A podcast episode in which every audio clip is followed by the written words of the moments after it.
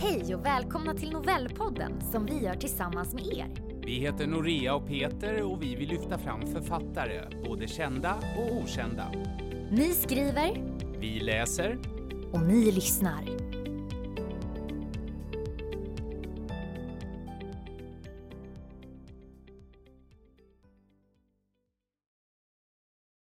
Kaffet har hunnit svalna i koppen.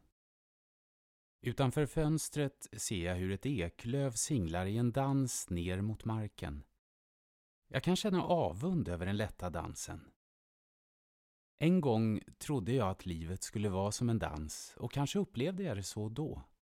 Men för att kunna dansa så måste man vara lätt och livet blev tyngre och jag blev klumpigare. Nu har lövet nått marken och det är vad som händer efter dansen. Jag känner mig som det där lövet på marken.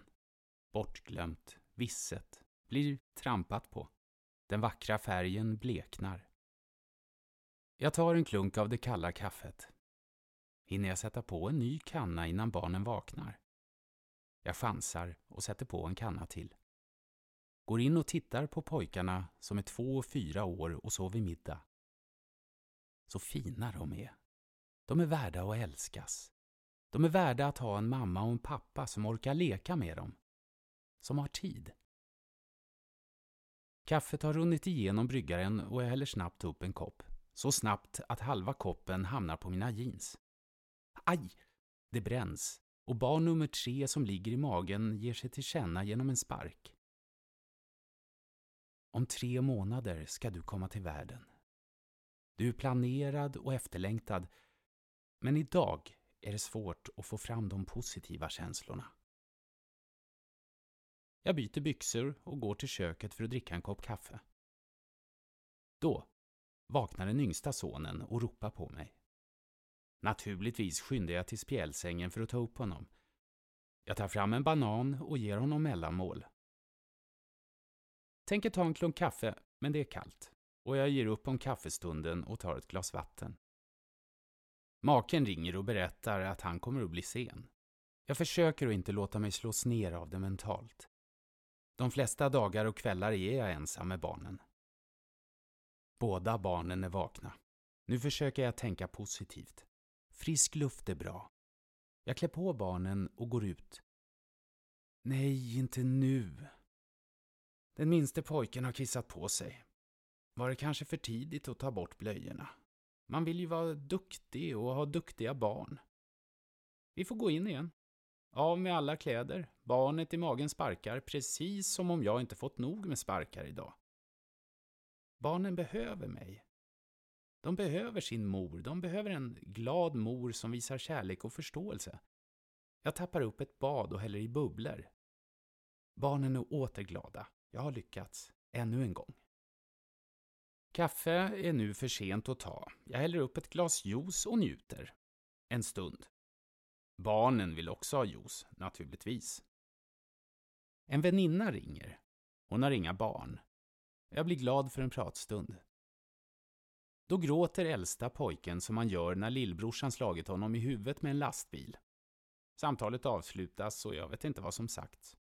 Men jag vet att barnen nu är trötta och att det är läggdags. Min egen trötthet vågar jag inte tänka på. När de ligger ska jag se på en film och lägga upp fötterna i soffan och kanske ta en bit choklad. Jag ler vid tanken på mitt nästan förbjudna kvällsprojekt. Barnen sover. Jag tassar in till soffan, tar fram chokladen, sätter på tvn och somnar. Jag vaknar med ett ryck när maken kommer hem vid tjugotre-tiden. Han ler och säger att här var det mysigt med choklad och allt. Chokladen är inte påbörjad, filmen är inte sedd, jag är inte avklädd än och barnen kanske vaknar snart. Hur ska han kunna förstå? Jag ids inte berätta hur det är, utan ler det klassiska tacksamma fruleendet. Och nu måste jag skynda mig att borsta tänder och lägga mig på riktigt så jag hinner sova några timmar innan barnen vaknar. På natten vaknar fyraåringen och har mardrömmar. Han får då ligga bredvid mig i gästrummet. Jag funderar på om jag läst någon olämplig saga eller om något hänt. Kanske han märkt att jag var trött och ledsen. stackarn. Nu måste jag bli en starkare och gladare mamma. Jag somnar med hans små armar runt min hals. Kärlek. Efter ett par timmar vaknar den minsta. Jag smyger upp och ger honom nappen och lyckas få honom att somna om. Vid frukosten säger maken att han måste åka på en konferens till helgen. Jag ler fruleendet och säger att det är lugnt. Jag vill bara att han ska åka iväg så att jag kan deppa i fred. Hur kunde det bli så här? Så mycket kärlek i form av barnen och Mini som är på väg. Men vad fattas? Nu ligger alla löven på marken. Inte ett enda är kvar på träden. Vad skönt. Då är det precis som jag känner och då kan man börja om. Nu leker barnen lugnt en stund med sina bilar. Jag dricker kaffe utan förhinder. Varmt från makens frukost. Denna kväll kom han faktiskt hem precis innan barnen skulle läggas. Jag sa att jag måste gå en promenad och behövde frisk luft. Han såg förvånad ut, men bytte snabbt om från kostym till träningskläder i bekväm tappning. Jag gick till en väninna och bröt ihop. Jag grät som jag inte gjort på länge. Jag fick varmt kaffe och förståelse. Jag sträckte på mig och gick hem fast besluten att tala med min man. Men denna kväll var han helt slut efter att ha lagt barnen. Jag kände mig tacksam och la mig att sova. Mina planer på ett förklarande, terapeutiskt, försonande samtal med min man skrinlades i väntan på rätt tillfälle. Men vad är rätt tillfälle? Löven ligger redan på marken. De har redan dött, det ser väl alla. Och kaffet är kallt. I alla fall mitt. I korta stunder när barnen sover och jag har satt på diskmaskinen och lagt i en vittvätt där en av makens röda träningst-shirt råkat hamna och färgat tvätten rosa och jag har hunnit vara på toaletten och satt mig i soffan, då kommer tankarna. Hur ska jag få till ett lämpligt tillfälle till ett samtal om våran situation? Ska det vara en stund med tända ljus och makens favoriträtt med fläskfilé och ett Amaronevin? Hur kan jag nå honom utan att kränka honom? Jag känner mig trött. Och egentligen så vet jag att det kommer en vår och det kommer nya blad på träden och barnen behöver mindre kläder på sig. Vi blir alla gladare och solen kommer att värma våra kroppar och själar. Ensamheten kommer inte att märkas lika mycket. Livet blir helt enkelt lättare. Så varför göra någon förändring nu? Det kanske blir värre. Jag börjar känna mig impregnerad i min roll som mamma och hustru. Inget eller ingen kan rubba min roll. Vardagen pågår och utrymmet för negativa tankar minskar. Söndag morgon. Och det är makens tur att ta hand om barnen. Jag låtsas sova när yngsta sonen smitit förbi sin pappa och kommer in till mig. Tätt efter kommer son nummer två för att säga att son nummer ett ska låta mamma sova. Då vaknar maken och hämtar barnen och jag går upp och äter frukost med familjen. Alla är glada. Även den impregnerade mamman. Jag har gett upp för länge sedan. Jag föreslår en utflykt. Sagt och gjort så packar jag utflyktskorgen medan maken läser tidningen. Allt är frid och fröjd och familjen är lycklig. Jag plockar undan disken, klär på barnen och tar en klunk kallt kaffe. Det smakar inte bra, men nybryggt kaffe finns i medhavd termos som maken och jag ska dricka sen. Solen skiner. Pojkarna vill hoppa upp i pappas knä, men jag säger att de inte ska störa när han läser tidningen. Vi ska åka snart. Det blir en bra utflykt och alla är nöjda med matsäcken. Maken sparkar boll med pojkarna och jag ser leende på.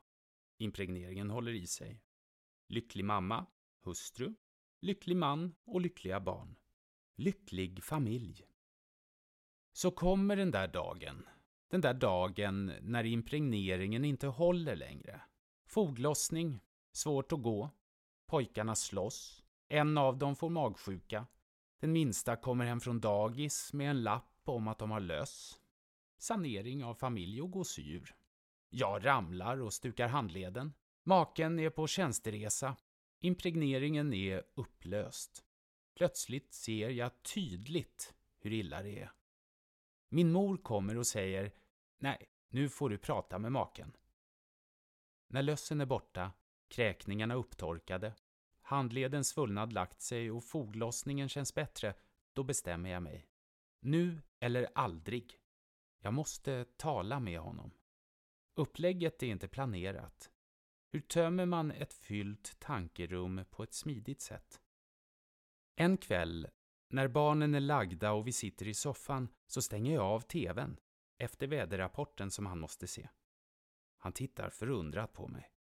Jo, det är något jag måste säga. Tystnad. Jag skulle vilja att du jobbar lite mindre. Jo, nu är det sagt. Han tittar ännu mer förvånat på mig och svarar: menar du att jag ska sluta jobba? Där slutar vår konversation.